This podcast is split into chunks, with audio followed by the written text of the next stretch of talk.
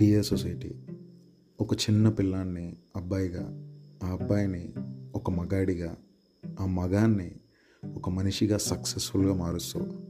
కానీ ఆ మనిషి ఒక గొప్ప పని చేసి తిరిగి సొసైటీకి ఉపయోగపడ్డాడంటే ఆనందంతో గంతులేస్తావు. అదే ఉత్సాహంతో ఇంకొక కొత్త తరానికి నాంది పలుకుతావు. అదే మనిషి సమాజానికి చీడ పురుగుగా మారితే ఆ నిందని సిగ్గుతో మోస్తావు భరిస్తావు.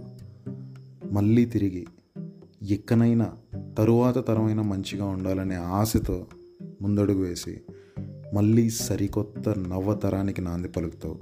ఇక్కడ నువ్వు ఆనందంతో పొంగిపోయినప్పుడు ఒక్క క్షణం కూడా విరామం తీసుకోలేదు. అదే నువ్వు సిగ్గుతో తలదించుకొని వేయి బండల బరువున్న బాధని మోస్తున్నప్పుడు నువ్వు ఆగలేదు.